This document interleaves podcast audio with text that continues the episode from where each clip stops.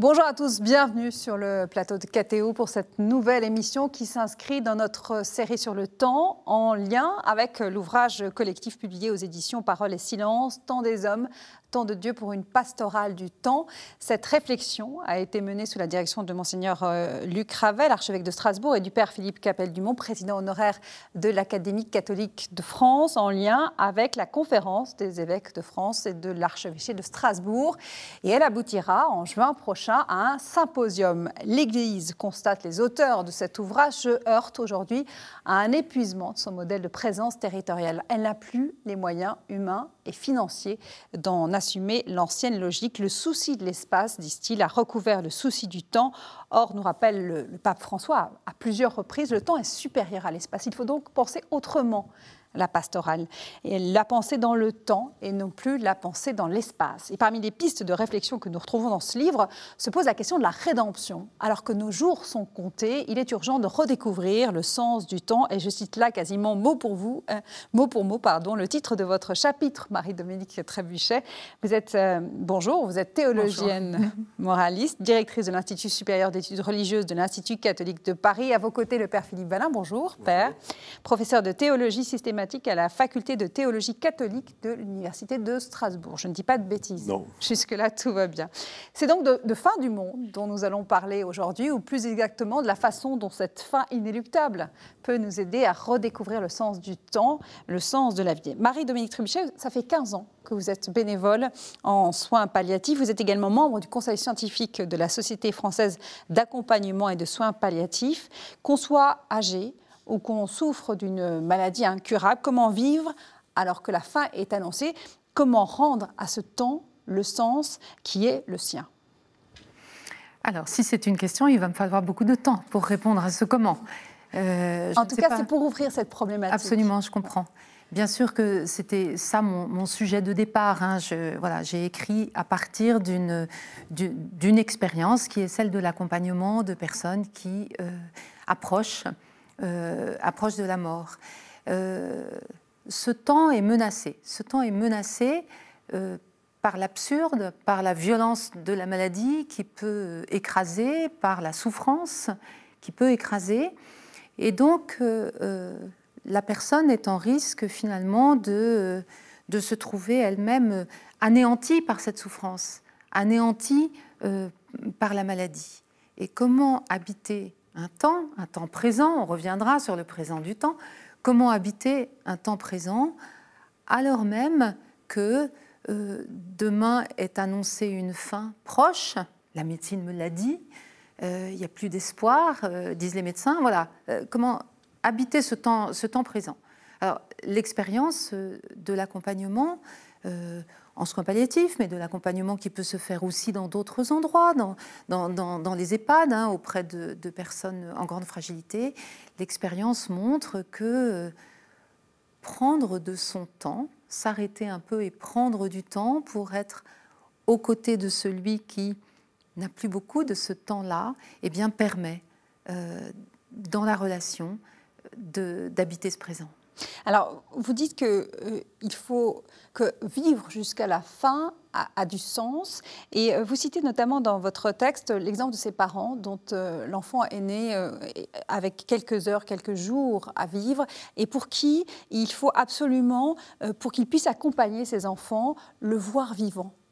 Alors j'ai rendu compte là effectivement de l'expérience de parents et d'associations qui accompagnent ces parents, l'expérience de parents qui sont confrontés à la mort prochaine de l'enfant, qui euh, souvent a été annoncée pendant la grossesse, et ces parents ont fait le choix de donner vie, précisément, hein, c'est de donner vie et d'accompagner l'enfant.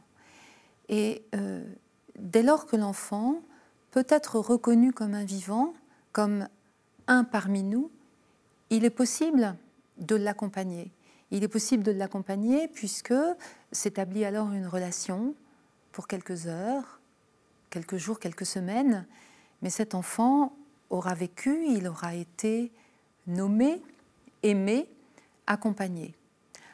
Alors que de l'expérience même de ces familles, hein, euh, si euh, la mort est déjà présente, il n'est quasiment plus possible de reconnaître cet être comme un être vivant. Donc vous voyez là, on, touche la question de la reconnaissance. Hein. Être reconnu comme vivant permet précisément euh, d'habiter cette vie Hein, comme un temps de vie.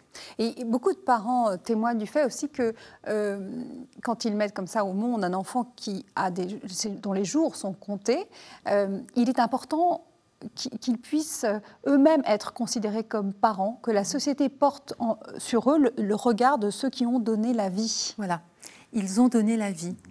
Et il se trouve que cette, cette vie n'a pas duré longtemps au, sens du temps chronos, mais euh, qu'est-ce qui fait la valeur de la vie? Est-ce que c'est le nombre Une immense question. Le, le, nombre de jours ou pas? C'est euh, voilà. C'est voir cette vie comme un temps, euh, un temps de vie aussi aussi plein, aussi plein. Qu'une qu'une vie qui va durer. Dans une minute, il y, a, toute une vie voilà, en fait. Exactement. du coup, cette, cette, espèce de plénitude ou d'intensité de remplissement hein, dans la relation. Mhm. Euh, s'oppose tout à fait à, ce qui est l'utopie d'aujourd'hui, euh, californienne, vous voyez, du, rêve d'une vie sans fin. Euh, on dit quand même, on dit, hein, des gens dans le transhumanisme, je, pense que c'est assez banal, que celui qui ne mourra pas, l'homme qui ne mourra pas est déjà né.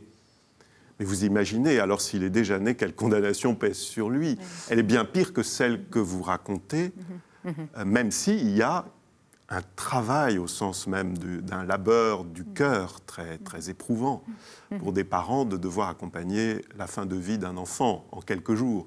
Mais, mais, mais précisément, ils sont par là eux-mêmes reconnus parents. Donc euh, euh, voilà, cette, cette relation est reconnue. Et donc, elle, elle donne vie de part et d'autre mhm. à cet enfant qui mhm. vit au temps présent et à ses parents qui de, fait, sont en situation de l'aimer, de l'accompagner, de l'accompagner par des sacrements, voilà, aussi, hein, et qu'il soit, euh, qu'il soit reconnu comme un, un être parmi nous. Et ça permet aussi à ses parents de faire leur deuil, oui. c'est essentiel, euh, et qu'on oublie.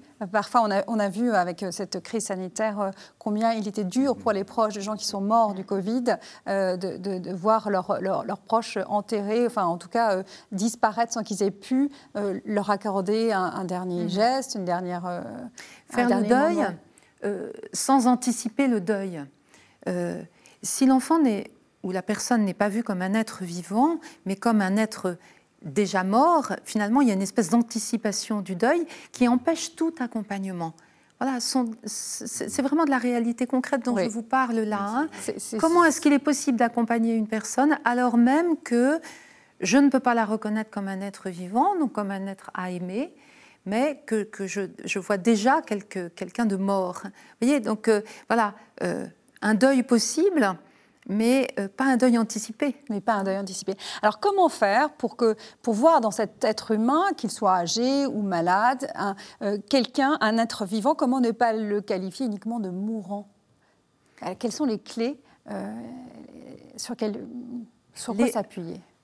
Vous parlez de faire mémoire notamment. Alors, les clés, je pense que c'est de, de, de, rentrer en relation avec la personne en se mettant à son écoute en se mettant à son écoute et non pas en, plaquant un projet euh, sur la rencontre. Hein. Il s'agit vraiment d'aller rejoindre la personne là où elle est de son histoire pour qu'elle puisse m'accepter, accepter ma présence auprès d'elle, là où elle en est de son histoire, et lui donner, dans ce vis-à-vis-là, dans cet accompagnement, lui donner la possibilité de euh, se raconter, se souvenir je, cite Paul Ricoeur parce qu'il m'a beaucoup aidé à réfléchir à ces questions-là, euh, qui sont venues aussi euh, euh, alimenter ma pratique d'accompagnement. Voilà. Aider l'autre à se souvenir, non pas en questionnant, mais en étant juste là à côté de lui. Et juste la présence à côté de celui qui vit ces derniers jours, ces dernières heures, permet de se dire, de se souvenir, de raconter. Et ce faisant, dit Paul Ricoeur, la personne se raconte, hein, raconte sa vie et se raconte elle-même, et donc elle, elle, dit quelque chose de son, de son être là à ce moment-là de la vie. Mhm. Je vous poserais bien la question de savoir si, dans ces pratiques d'accompagnement, on peut recueillir dix ans après, cinq ans après, vous avez parlé de jeunes parents hein, qui, perdent des enfants, si on peut recueillir l'idée qu'ils ont vécu là un temps du salut pour eux, pour leurs enfants, est-ce qu'ils peuvent le dire dans ce langage-là, très marqué chrétiennement Alors, en se retournant sur l'accompagnement. En tout cas, il leur appartient d'en parler mhm. dans, ces termes-là, et euh, ça nécessite précisément un cheminement, et mhm. donc un temps long à prendre pour être capable de reconnaître dans ce temps-là un temps du salut. Alors là, il faut qu'on aille un petit peu plus loin et qu'on se dise qu'est-ce qui permet de reconnaître finalement le salut euh, dans nos vies. Si, je reprends euh, l'introduction de Monseigneur Ravel, hein, l'introduction au, livre où il, il, reprend hein, la, maxime du pape François, le temps est supérieur à l'espace. Mhm. Et Monseigneur Ravel écrit, ben voilà, il y a une, une, une, tension euh, bipolaire entre la plénitude et la limite. Et finalement, le mm. temps du, salut, c'est vraiment ce temps de déploiement de, euh, de la plénitude au milieu de nos limites. Mm-hmm. dans la limite. Hein.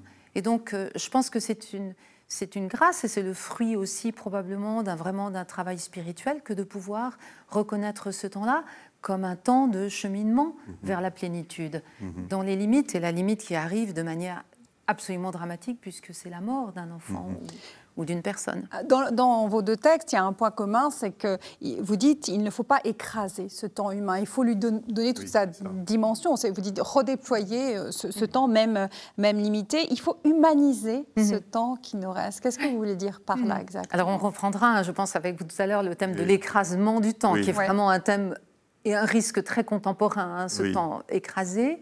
Comme on euh, écrase une perspective, il faut dire ça pour ceux qui nous écoutent. Voilà. Hein, comme on écrase une perspective. Donc on raccourcit. On raccourcit, on, précède, on précède la fin. Oui, mais, oui, mais mhm. vraiment comme un écrasement, parce qu'il y a de la violence dans l'écrasement du temps. Il y a de la, négation. Il y a de la négation, donc il, y a, de la violence hein, à, exercer cette force mhm. sur le temps pour le contraindre. Alors comment humaniser Et donc votre question, c'était l'humanisation.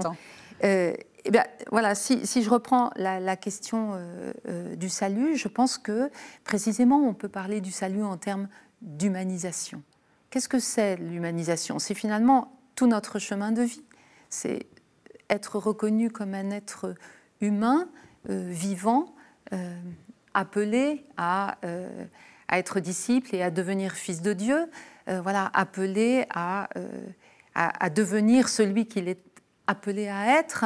Donc, euh, une pratique humanisante, c'est une pratique qui reconnaît en l'autre un être humain, qui n'est pas moi. Donc, c'est une pratique vraiment euh, d'altérité. Hein. alors que la violence, précisément, elle, elle nie cette altérité et elle écrase l'autre, elle, elle, le, domine. Hein. Donc euh, la pratique d'humanisation, voilà, c'est simplement reconnaître l'autre comme un être humain.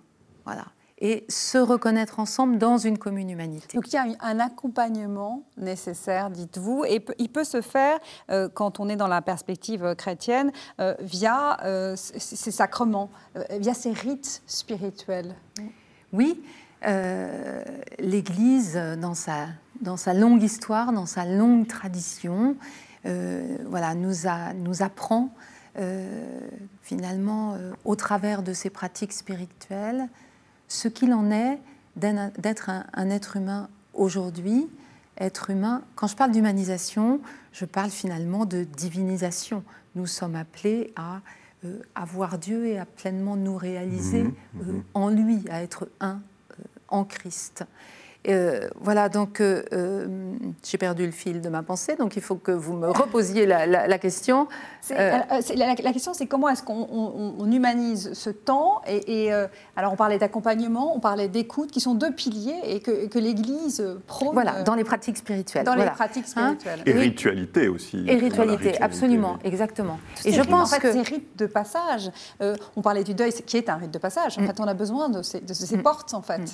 Mm. le cette, pratique et puis voilà la, réflexion que j'ai pu faire à partir de cette pratique d'accompagnement auprès de personnes en fin de vie me fait dire que c'est un lieu où euh, vraiment on peut redécouvrir le sens de ces pratiques spirituelles qui sont finalement le mode de vie du chrétien. Hein. La pratique spirituelle, la pratique de, euh, de la prière, la pratique, bien sûr, l'accompagnement sacramentel euh, jusqu'au sacrement, et puis la pratique de l'écoute qui est aussi une, une, pratique spirituelle. Il y a quelque chose de très joli que vous, m'avez dit quand on a préparé cette émission. Vous avez dit, écoutez, c'est ce que l'Église a toujours fait. Mm. L'Église n'est pas autre chose qu'un peuple qui écoute. Oui. Je pense que l'identité de l'Église, euh, c'est l'écoute, l'écoute de la parole de Dieu. Voilà, c'est schéma Israël, écoute. Hein. et nous ne sommes jamais plus Église euh, qu'en écoutant. Et donc, euh, voilà, celui qui ose s'approcher hein, de celui qui est proche de la mort, proche de la fin, pour se mettre à son écoute, celui-là, s'il est chrétien, est dans le même temps à l'écoute de la parole de Dieu. Hein. Donc euh, c'est vraiment euh, l'écoute de la parole qui nourrit mon écoute de l'autre et qui du coup lui permet précisément euh, d'habiter son présent, de poursuivre son histoire à lui. Hein. Et c'est dans ce, dans ce cheminement à l'écoute de la parole de Dieu et à l'écoute du plus pauvre, du plus fragile, du plus vulnérable, que finalement s'invente encore l'histoire. L'histoire de la personne singulière qui est liée à l'histoire de la communauté, l'histoire de la communauté euh, Église. C'est pour ça que vraiment, je pense que euh, c'est une, une, pratique spirituelle, c'est un grand trésor euh, de l'Église que cette pratique de l'écoute. Et comment écouter quelqu'un qui n'a plus de mémoire, qui, voilà, qui ne se souvient plus? Alors l'écoute parfois se fait sans mots, dans le silence, parce que c'est croire que quand cette personne qui, pour euh, telle ou telle maladie euh, neurodégénérative, dans cette personne qui n'est plus capable de se souvenir et de se dire, eh bien croire en la présence de cette personne, elle a eu une histoire que je ne connais pas, mais c'est pas ça l'important que moi je connaisse son histoire. C'est que je puisse, en entrant en relation avec elle, lui signifier quelque chose de son humanité. Et, c'est étonnant d'ailleurs quand on, accompagne des personnes de, de, voir parfois dans telle ou telle situation euh, un, souvenir qui peut être déclenché par, euh, par un chant, par une histoire, par euh, une photo, et, et, jaillit quelque chose de la personne. C'est ça qui me fait dire que on ne peut jamais dire qu'une personne n'est plus là. On ne peut jamais dire qu'une personne ne, ne communique plus. Mais vous voyez, ça, pose la question encore une fois, et, voilà, le, le, travail de Ricoeur est très important là-dessus, la question de la reconnaissance. Comment permettre à cette personne d'être toujours reconnue comme, comme personne avec mm. son histoire, quel que soit le alors temps même, voilà, alors même qu'elle-même ne peut plus le faire. Mm. J'ai le souvenir d'une vieille dame en Italie que j'accompagnais en fin de vie et qui était aveugle de naissance et les mots qui venaient dans sa bouche, c'était les mots d'un ruisseau très, très beau dont elle avait le souvenir petite fille. Alors elle disait seulement, en italien, vous savez, aqua limpida, aqua limpida.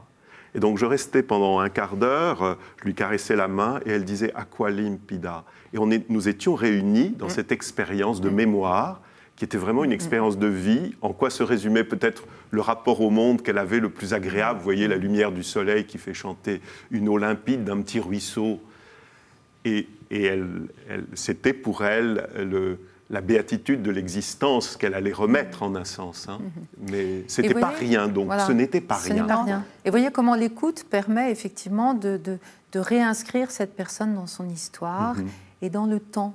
Elle mm-hmm. en était là du temps de sa vie mais euh, voilà, euh, il y avait un, souvenir qu'elle ramenait dans ce temps présent et qui vous permettait de la rejoindre là. Il faut des espaces pour permettre cette écoute, cet accompagnement, ce jaillissement de, mots, de gestes. Euh. Et alors, ces espaces, c'est par exemple, c'est toute l'intuition des, soins palliatifs, c'est toute l'intuition euh, des lieux de, charité. C'est mm, euh, absolument. Encore une fois, la, longue tradition de l'Église, hein, avec les, voilà, les, institutions de, charité qui ont permis cela, et puis les soins palliatifs modernes qui sont bien plus récents, hein, ils ont 40 ans, qui sont bien plus récents, mais qui sont venus, voilà, finalement euh, comment dire, mettre dans la modernité cette, cet esprit d'accueil et d'accompagnement du plus souffrant et, du plus pauvre. La, la, grande intuition des soins palliatifs, précisément pour contrecarrer la menace de l'écrasement du mhm, temps. Euh, voilà, parce que quand, quand, il est impossible de soulager des souffrances, la tentation de l'euthanasie est très forte, et donc la mhm. tentation d'écraser ce temps qui est absolument insupportable à vivre.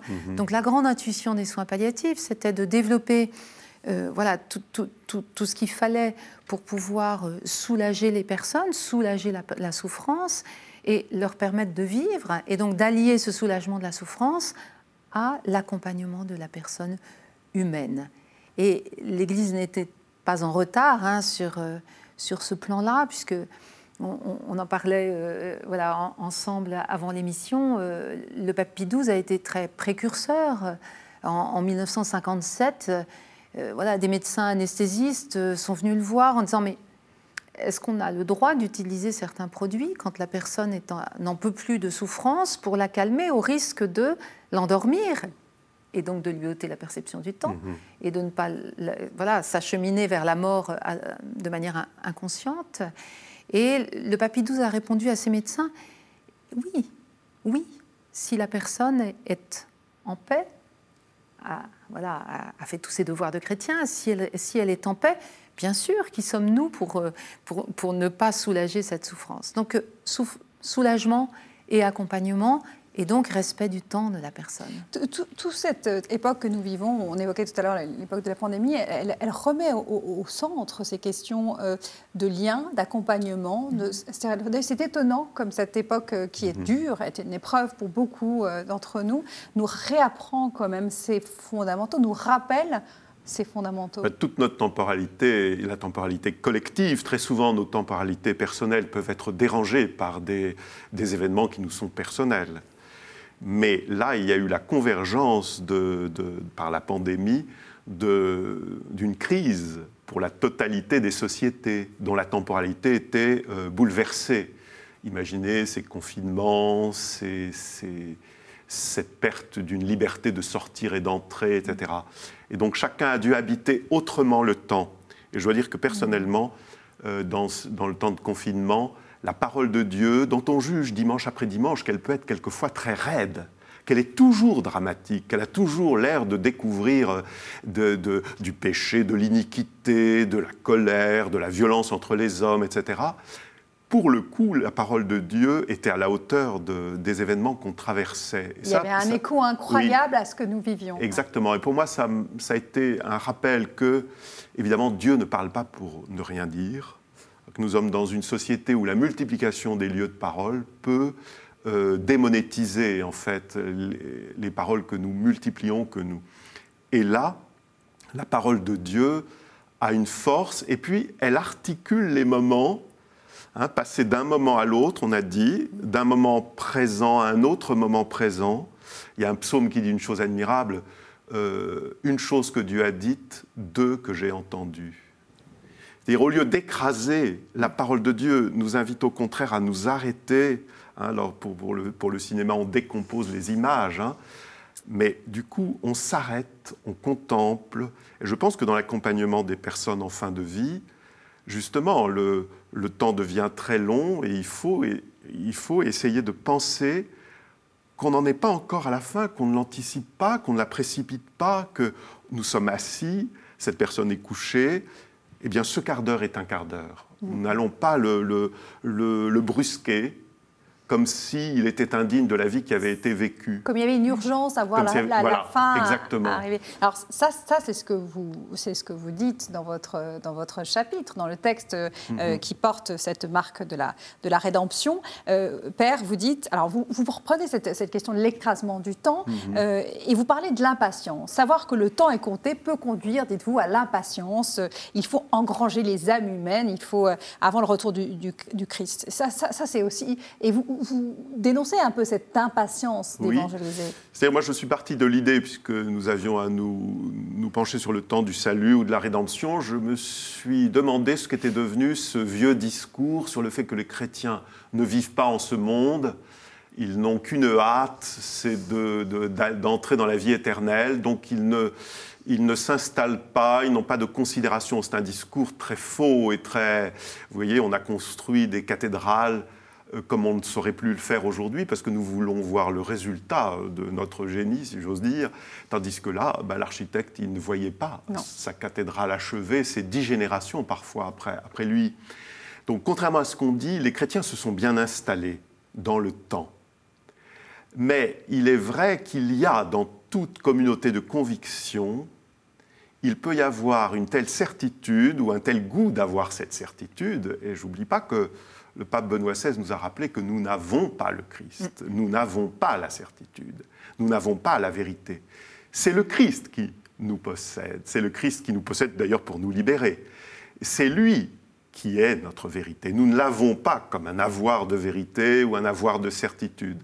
Et par conséquent, euh, effectivement, nous devons vivre le temps pour nous acheminer vers la promesse de la vie éternelle, en sachant qu'aucune des heures que nous comptons n'est inutile, que nous pouvons nous y asseoir, si j'ose dire, et prendre notre temps pour, euh, pour euh, nous demander ce que la grâce de Dieu veut maintenant. Hein. Donc, effectivement, moi je suis parti de cette idée que les chrétiens ont une fièvre, quelquefois qui tourne à la panique. J'ai cité l'épître aux Thessaloniciens, une des deux épîtres, où euh, Saint Paul parle de ces chrétiens qui sont affairés sans rien faire parce qu'ils imaginent le retour du Christ qui vient et donc ils sont un peu paralysés. Il y a urgence. Il y a urgence, il faut. Le problème, c'est que euh, nous voyons de ce côté de la ferveur, peut-être de ce côté comment peut se former un excès qui n'est plus de la ferveur mais de la fièvre, voire une panique. Et j'ai cité dans le texte que vous rappelez, j'ai cité l'exemple de communautés de conviction religieuse, pas forcément chrétiennes, qui tournent à, l'espèce de panique suicidaire. Combien de sectes euh, récentes, euh, et d'ailleurs plus ou moins étudiées aujourd'hui par des sociologues de la religion, combien de sectes ont fini par des suicides collectifs? Comme s'il fallait en passer à la fin sans délai. Il fallait hâter le temps de Dieu. Oui, il faut en finir. Vous voyez, cette, cette, idée qu'on a une, un, psychisme pour en finir avec l'histoire. Ou bien on force l'histoire, ou bien on en finit avec l'histoire. J'avais aussi dans l'esprit euh, cet événement incroyable de, de, de, de l'attentat de 2001 contre les tours jumelles à New York cette espèce de, fièvre qui traverse les mouvements islamistes. Euh, il s'agit de forcer l'histoire et d'en finir avec les autres et sans respecter ni leur vie, ni leur liberté, ni leur consentement, ni leur écoute.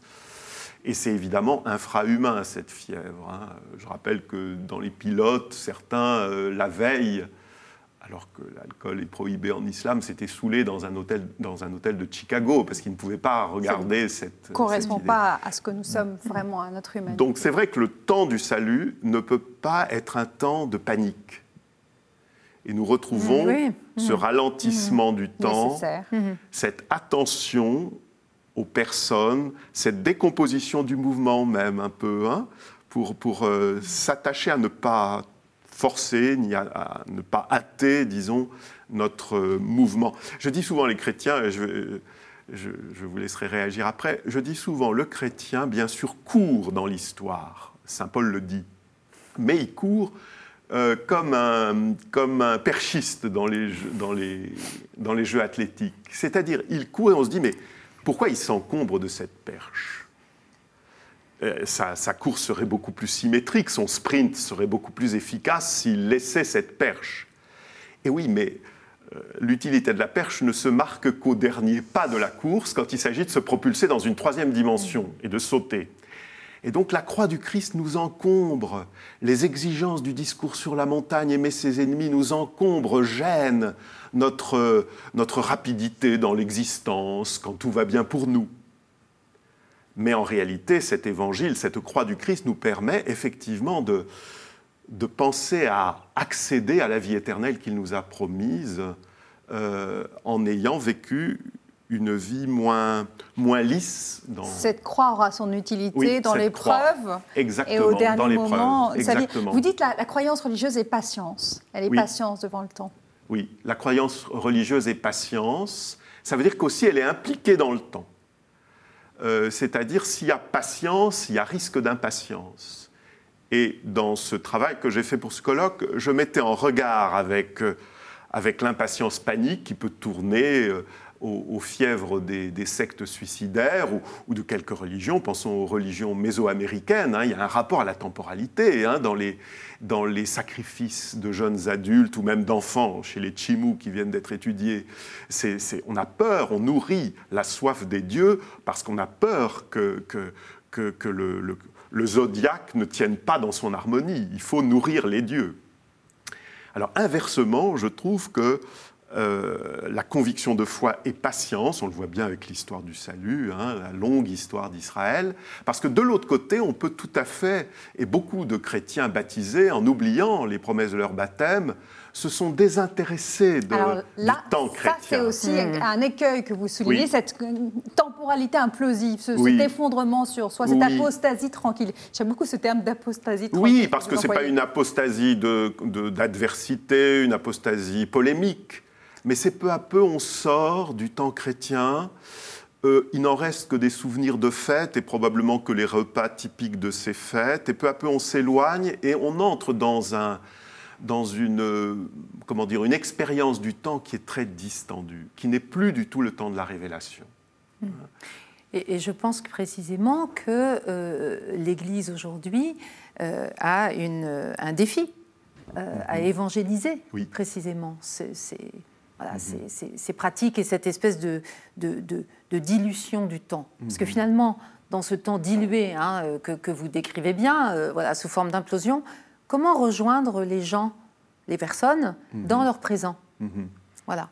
Où sont-ils finalement et comment aller évangéliser ce présent pour lui redonner du sens au sens du telos, de la finalité, de, l'orienter ce temps. C'est très bien de se poser cette question parce qu'il est facile toujours soit d'accuser les fanatismes, soit d'accuser je ne sais quel indifférentisme, et quel... mais encore faut-il rendre sa sève à l'évangile que nous annonçons pour attirer au temps de l'évangile ceux qui l'ont quitté soit par excès, soit par défaut. Et je, je crois que pendant le confinement, on a eu justement la surprise de beaucoup de gens mhm. qui ont réappris des temporalités d'affection, par exemple, des temporalités. Alors aussi, certains ont vu leurs affections, leurs amours euh, mis en danger par la, Ou en tout cas entre parenthèses. Entre parenthèses, mhm. mais je crois que des gens ont réappris à ralentir. Alors souvent, ils ont mhm. exprimé. Je trouve que nous multiplions beaucoup trop des activités. Les activités s'imposent comme très nombreuses euh, à nous. Et nous essayons de les gérer et très souvent nous les gérons avec une attention euh, justement implosée. Et nous ne sommes pas présents aux choses que nous faisons. Nous, ne les aimons pas assez, nous les faisons en les subissons. En subissant. Il faudrait reprendre un peu l'amour des choses que nous faisons. Simone Weil, dans sa correspondance, a de très belles euh, réflexions sur l'attention spirituelle que les enfants doivent apprendre hein, euh, déjà. Donc c'est sûr, il faut évangéliser en redisant aux gens, mais ralentissez votre temps, vous l'aimerez davantage, mhm. le temps de votre vie. Là, vous vous donnez des, milliers d'expériences. Je suis très très frappé comme prêtre que souvent, des gens ont un agenda de vacances à peu près aussi rempli que l'agenda de, la, de la vie de travail. Et rentrent de vacances aussi fatigués qu'elles voilà. Et on... Parce qu'il faut remplir le temps. Parce que la, menace est toujours... Voilà, et, la menace, c'est... Euh, alors, il fait peur parce qu'il peut être vide, euh, mais... Et donc on, est toujours euh, menacé par le désir de, dominer ce temps. Mhm. Parce que si on le domine, on, verrouille les choses. Alors qu'on ne domine pas le temps, on domine l'espace, c'est ce que dit aussi Pape François. Exactement. Euh, la question de l'espace, c'est la question du pouvoir, alors que le temps nous échappe, même si on fait semblant. Euh, Mais probablement que notre monde, nos contemporains ont oublié ou ne le savent pas ou n'ont pas été instruits sur le fait que Dieu aime ce monde. Mhm, mhm. Et c'est dans ce monde-ci que Dieu nous rejoint. Nous n'avons pas d'autres mondes, d'autres vies. Non, mais voilà. Ça. Oui, mais je, voilà, je, dis ça parce que je pense que nous sommes atteints. Euh, quand je dis nous, c'est voilà, nous collectifs, par ce syndrome de la fuite du temps. Mhm, euh, bien sûr. Sans nous en rendre compte. Or, Dieu nous rejoint dans ce temps-là. L'éternité commence aujourd'hui, nous en vivons aujourd'hui, où on retrouve cette tension du salut. Et d'ailleurs un mot qui est devenu étrangement à la mode et qui trahit, à mon avis, un défaut d'ajustement au temps euh, que les chrétiens, pour lequel, euh, ce défaut d'ajustement, les chrétiens pourraient proposer l'évangile. C'est ce mot de procrastination. En fait, on remet à demain, mais probablement parce qu'on n'aime pas ce qu'on fait complètement. Il faut réviser les choses qu'on fait pour les aimer et pour arriver à s'y consacrer dans le présent plutôt que de les repousser devant soi. À la fois, on dit le temps fuit, et en même temps, on essaye de freiner le temps. On s'arc-boute sur la On s'arc-boute. Mais euh, ces deux, je pense que ces deux attitudes, ces deux postures sont... C'est un peu schizophrénique. Oui, hein. et elles sont, elles sont euh, comment dire, elles sont erronées l'une et l'autre. Oui. Euh, je crois que la question, c'est le présent, habiter le présent. Le présent. Et alors, habiter le présent avec quand même cette perspective d'avoir en tête que la fin, c'est notre temps humain est limité par la perspective de la mort. Et c'est vrai qu'aujourd'hui, rappeler ça, cette évidence, que nous sommes tous mortels, mmh. euh, que nous avons tous une fin, qu'elle est inéluctable, c'est pas ce qu'on entend, notamment quand on, on, parle des technologies transhumanistes. C'est quand mmh. même euh, étonnant de voir à quel point ces, ces technologies veulent nier la mort. Mmh. Alors là, de ce point de vue, l'annonce de l'annonce fondamentale de la foi chrétienne qu'est la résurrection, il faut se souvenir tout de même que la résurrection, c'est entrer dans le présent de Dieu, du buisson ardent, du Dieu qui dit je suis qui je suis. C'est la plénitude du présent. Et on voit bien que ces, ces, propositions, ces utopies de durée confondent la présence à la vie avec la durée, la perpétuité.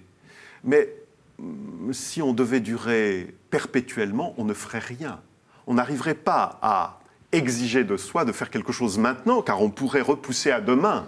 Là, pour le coup, on procrastinerait ah oui, sans ce serait la procrastination euh, même homicide. Elle nous tuerait, cette procrastination. C'est parce que nous vivons sous sommation, c'est parce que nous savons que nous sommes des êtres pour la mort, que nous arrivons à employer notre temps présent. Mais il faut insister sur le présent, parce que je pense que le christianisme n'est pas une religion du futur, et n'est pas une religion du passé. La vertu de foi recueille le passé, c'est vrai, avec toute l'histoire du salut. Euh, la vertu d'espérance nous tourne vers le, présent éternel que Dieu nous promet et où le Christ et la Vierge Marie au mystère de l'Assomption nous, nous attend et nous précède. Mais c'est parce que c'est maintenant que nous avons à vivre. Et c'est, ce maintenant, ce temps présent, elle, prend tout son sens quand on sait que demain euh, signifie la mort. En fait, habiter ce temps, le rendre présent, c'est aussi une façon d'accompagner, d'écouter les gens qui sont en fin de vie. Oui, alors je pense que euh, la problématique de la mort dans notre société, c'est que nous parlons de la mort comme quelque chose finalement de, très abstrait. Euh, aujourd'hui, les plus jeunes d'entre nous, nos enfants, nos petits-enfants, rencontrent la mort euh, à la télévision par un nombre de morts, par une mort euh, très, très distanciée. Alors là, avec la pandémie, voilà, on a été confronté à des morts. Alors du coup, ça a fait... Euh, voilà, le, ça, reste encore des chiffres, de la hein, scène, mais oui, ça reste des chiffres. Or, la mort, c'est la mort de la personne humaine, vivante et mortelle. Oui, oui. Elle nous... Voilà, enfin je, rapporte ça à, euh, au Christ et à la, mort du Christ, hein, sa, singularité, la singularité de, de la mort de, du Christ euh, sur la croix, qui nous rejoint de manière universelle, qui rejoint chacun d'entre nous. Aucun d'entre nous euh, n'échappe à cette proximité de, de, la mort du Christ. Donc voilà, il ne s'agit pas de la mort en général, il s'agit d'intégrer dans nos vies cette finitude, mais à la fois finitude qui, dit aussi euh, euh, finalité, euh, sens de la vie, et dès lors que voilà, on est habité hein, par, cette, par, par, cette fin, on peut d'autant plus habiter ce présent. Et surtout, ce que vous rappelez, Père, dans votre thèse, euh, qui était important de rappeler, c'est que euh, la mort n'est pas, du point de vue de la perspective, enfin, à l'aune de l'espérance chrétienne, la mort n'est pas une perspective malheureuse. Oui. On la redoute, mais ce n'est pas une perspective malheureuse. C'est justement ça la ligne de crête, je crois, mm. euh, où nous fait monter l'agonie du Christ Vous savez, l'agonie du Christ au Jardin des Oliviers, c'est une station morale. Il n'y a rien de la mort qui est là. Il aurait pu échapper, c'était un homme en bonne santé, il n'y a rien de la mort. Mais c'est là que se joue sa manière d'habiter la mort. Et je dois dire que ce que disait Marie-Dominique à l'instant, c'est qu'au fond, nous, nous pensons à la mort trop comme à une mort en nom commun, alors que nous avons chacun, avec notre nom de baptême, à vivre notre mort en nom propre. Et c'est, je crois, ce que le Christ, le Christ n'a pas seulement changé la mort en ressuscitant, bien sûr qu'il a changé la mort en ressuscitant, puisque c'est la vie éternelle à laquelle il nous introduit, mais il a déjà changé la mort en mourant comme une personne, mm. comme un sujet, mm. au lieu de simplement, lui, qui a été, euh, comment dire, euh, arrêté par les autres, forcé par les autres, cloué par les autres, on peut dire alors il a vécu la mort en, en nom commun, la pire comme un. Mhm. Eh bien, il a habité personnellement, en particulier par sa parole de pardon, par donc sa, souveraineté sur le pardon. On ne peut empêcher personne de pardonner. S'il y a bien une chose qu'on ne peut même pas retirer au crucifié, c'est le droit de pardonner à ceux qui ne savent pas ce qu'ils font. Et donc, il est mort vraiment en nom propre. Et je dis souvent que le premier discours eschatologique de l'Église concerne précisément le fait que le Christ a changé notre mort. Et que dans notre baptême, la célébration du baptême, nous acceptons que notre mort soit changée, et de sorte que, changeant notre vie, nos perspectives de vie vont être changées dans la résurrection. Mais voilà, on meurt avec son nom de baptême. Et ça, je crois que... C'est une très, très jolie phrase. On meurt avec son... On est quelqu'un. On, est quelqu'un. Et je pense que la pandémie a fait émerger un continent enfoui, discret, que connaît bien Marie-Dominique, c'est que précisément, nous voulons mourir comme des personnes. Hmm. Et pas en masse compter le soir dans une effrayante litanie purement quantitative. C'est celui-ci qui est mort. C'est ce, il a un nom. Voilà, Tous nos noms sont connus de Dieu Exactement. et, et, et, ça venait en conclusion, en offrande aussi pour, pour plusieurs, pour beaucoup de croyants, en offrande d'une vie dont toutes les heures étaient comptées, mais ce n'est pas une quantité qui compte, c'est le nom. Vous savez, euh, euh, aux disciples, dit l'Apocalypse au chapitre 2, verset 17, euh, le Seigneur donnera un caillou blanc sur lequel sera écrit son nom donc son nom d'éternité, sa vraie personne, hein, celle qui est récapitulée de tous les jours de son existence, que lui seul peut connaître. Et ça, c'est vraiment le nom qui est dans le cœur de Dieu et qu'il nous promet. Donc effectivement, il n'y a pas que malheur dans cette mort-là. la, violence de la pandémie, effectivement, nous a, euh, nous a choqués par cette, euh, cette anonymisation de la mort. Mm-hmm. Hein, voilà, des, corps qu'on a mis sous housse et que les personnes très proches n'ont pas pu voir. Et il y a là la disparition, effectivement, hein, du sujet mhm. hein, et de la manière, on n'a pas su non plus, sans doute, comment la personne était, était morte. Euh, et il y a la disparition du sujet qui affronte sa mort, vit ses derniers moments et affronte sa mort. Ça, vraiment, je pense que c'est vraiment au, cœur de notre, de notre problème actuel euh, du rapport à la mort. C'est de la pensée comme, euh, voilà, en général, mm-hmm. alors même qu'elle nous rejoint. Alors qu'elle est un singulière. Oui, elle nous rejoint euh, chacun. Mais ce qui veut dire que précisément là aussi, euh, c'est pas chacun comme, comme individu, c'est chacun comme personne en relation avec les autres. Donc la mort de l'autre et le cheminement de l'autre me concernent, c'est mon frère qui meurt. Alors, on arrive vraiment dans les dernières minutes de cette émission consacrée au salut, à la rédemption. J'aimerais savoir comment, concrètement, puisque tout ceci s'inscrit dans cette euh, pastorale, cette réflexion sur la mhm. pastorale du temps, comment est-ce que euh, tout ce que nous venons de dire, tout ce que nous venons d'énoncer peut enrichir cette réflexion sur, la, sur la, cette pastorale du temps, Père mhm. Alors moi, probablement, le mot qui me vient à l'esprit, c'est ralentir les âmes les psychismes sont des psychismes sprinteurs qui se fatiguent, qui ne savent pas très bien, qui, sont convulsifs. ou alors euh, des psychismes détendus, tellement détendus qu'ils sont désintéressés de, de tout défi anthropologique. Le défi de l'amour, le défi de la fidélité, le défi de mettre des enfants au monde, le défi de les, les défis du, des biens de gestation, qui, qui, sont des biens lents à construire. Donc euh, je pense que je pense qu'il faut ralentir les âmes. Et euh, c'est incroyable à quel point euh, les gens qui vous disent j'arrive à arracher un quart d'heure de prière chaque matin disent ce temps offert à Dieu qualifie tout le temps de ma journée, ralentit tous mes réflexes, me rend des actes de liberté là où j'aurais eu des réflexes accélérés, là où j'aurais eu des rôles déjà appris que je n'ai qu'à dérouler je reprends une certaine souveraineté, j'humanise les actes humains que je dois poser dans la journée. Et je pense que ça, euh, finalement, il faut, oui, il faut ralentir. Euh, et l'Église peut être un bon ralentisseur pour la vie sociale. D'ailleurs, la, reconstruction de Notre-Dame nous met dans un temps long. Oui. Et, le temps de sa propre origine, de sa propre construction. Voilà, ce qui est beau et bon ne se fait pas si vite que ça. Je, crois que c'est Saint François Sales qui disait qu'il méditait chaque jour une demi-heure, mais quand il avait beaucoup de choses à faire, qu'il était très pressé et qu'il avait peu de temps, il prenait une heure. Oui. Très, oui, oui, exactement.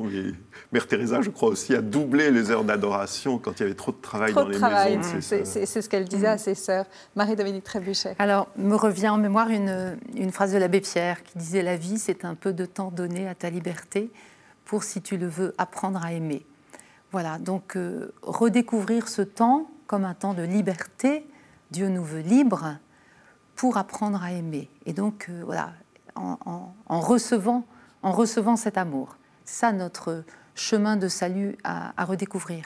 Donc je pense que voilà ce qui, attend l'Église, et c'est l'intuition du, du, pape François, ce qui attend l'Église, c'est vraiment de, ce temps d'accompagnement des personnes, là où elles en sont de leur vie. C'est ce que m'apprend le, l'accompagnement des personnes en fin de vie. C'est accompagner les personnes là où elles en sont du cheminement de leur vie. C'est Amoris Laetitia. C'est Amoris Laetitia, absolument, absolument. Voilà, les petits pas. C'est déjà dans Evangelii Gaudium. Oui, mais c'est ça, c'est vraiment se mettre au, pas de la personne et l'accompagner en lui offrant hein, toutes les, les, richesses de l'Église et de sa tradition, les richesses des pratiques spirituelles dont nous avons parlé tout à l'heure. Père, est-ce que vous vouliez dire, euh, on a vraiment non, je pense que justement le, pape François nous surprend parce qu'il ne veut pas simplement entretenir des institutions. Euh, les institutions, c'est comme si le papier peint tenait les murs, vous voyez euh, C'est-à-dire les institutions d'elles-mêmes seraient le catholicisme incarné. Mais non, ce sont les cœurs chrétiens qui sont l'Église réelle. Et donc, euh, les institutions, on fera ce qu'on pourra. Mais il faut aller rejoindre les personnes. Et je pense que retrouver un peu le rythme, il y a un très bel article du Père Capel Dumont sur euh, le rythme musical, le temps de la musique. Dans ce livre. Dans ce livre. Et je pense qu'effectivement, euh, il y a tant de gens autour de nous, hein, la musique est devenue un, continent considérable, euh, eh bien, je pense que se, mettre au pas des autres, se mettre au rythme des autres, et, doit être, un, dans les cellules humaines les plus étroites, doit être un, grand effort d'évangile, exactement comme dans le groupe des disciples avec euh, le Christ. Et plus encore quand ce, ce, pas des autres est un pas euh, euh, qui, qui, est celui des personnes souffrantes en fin de vie, âgées, se mettre à leur mm-hmm. temps à dans leur temporalité, dans mm-hmm. leur rythme. Mm-hmm. C'est difficile pour nous qui sommes tellement voilà, qui, qui, courons tout le temps, qui n'habitons pas nous-mêmes notre temps. Voilà, qui le voyons euh, filer. Est-ce que vous avez. Euh, je peux vous laisser une dernière minute, royalement, c'est un peu de temps, Marie-Dominique Richet, et après je vais conclure. Un peu de temps euh, Peut-être pour redire à quel point il est difficile est, important de reconnaître euh, sa fragilité et ses limites. Le pape François voilà, nous appelle à, euh, à agir et à vivre, à inventer notre vie dans nos limites. Donc euh, voilà, ne pas être écrasé non plus par une, voilà, une perfection qui serait au bout de nos mhm. efforts humains, mais être au contraire guidé et libéré par, euh, voilà, par la, notre Père qui est parfait. La dans la perspective qu'il a nôtre dans notre temps. Voilà. Je crois que c'est le présent intensif euh, qui, doit être le temps conjugué par la grammaire chrétienne. Hein. Le temps intensif, pas un temps distendu et pas un temps fiévreux et multiplié. Non, un temps habité. Ah, on, finira sur cette formule du temps intensif que je trouve euh, particulièrement adaptée et particulièrement jolie. Merci Père Marie, merci Marie-Dominique Trébuchet, merci à tous les deux vraiment pour cet éclairage sur la question de la rédemption et, du salut. Euh, merci à vous évidemment de nous avoir suivis. Je rappelle que cette thématique du temps euh, des, hommes, de la rédemption, est à, retrouver dans le livre publié le 26 euh, février dernier aux éditions Parole et Silence, sous la direction de Monseigneur Luc Ravel, archevêque de Strasbourg, et du Père Philippe Capelle-Dumont. Vous pouvez retrouver l'ensemble de ces émissions sur le temps, sur cette pastorale du temps, sur le site kto.tv.com. Merci à tous, vraiment. À très bientôt.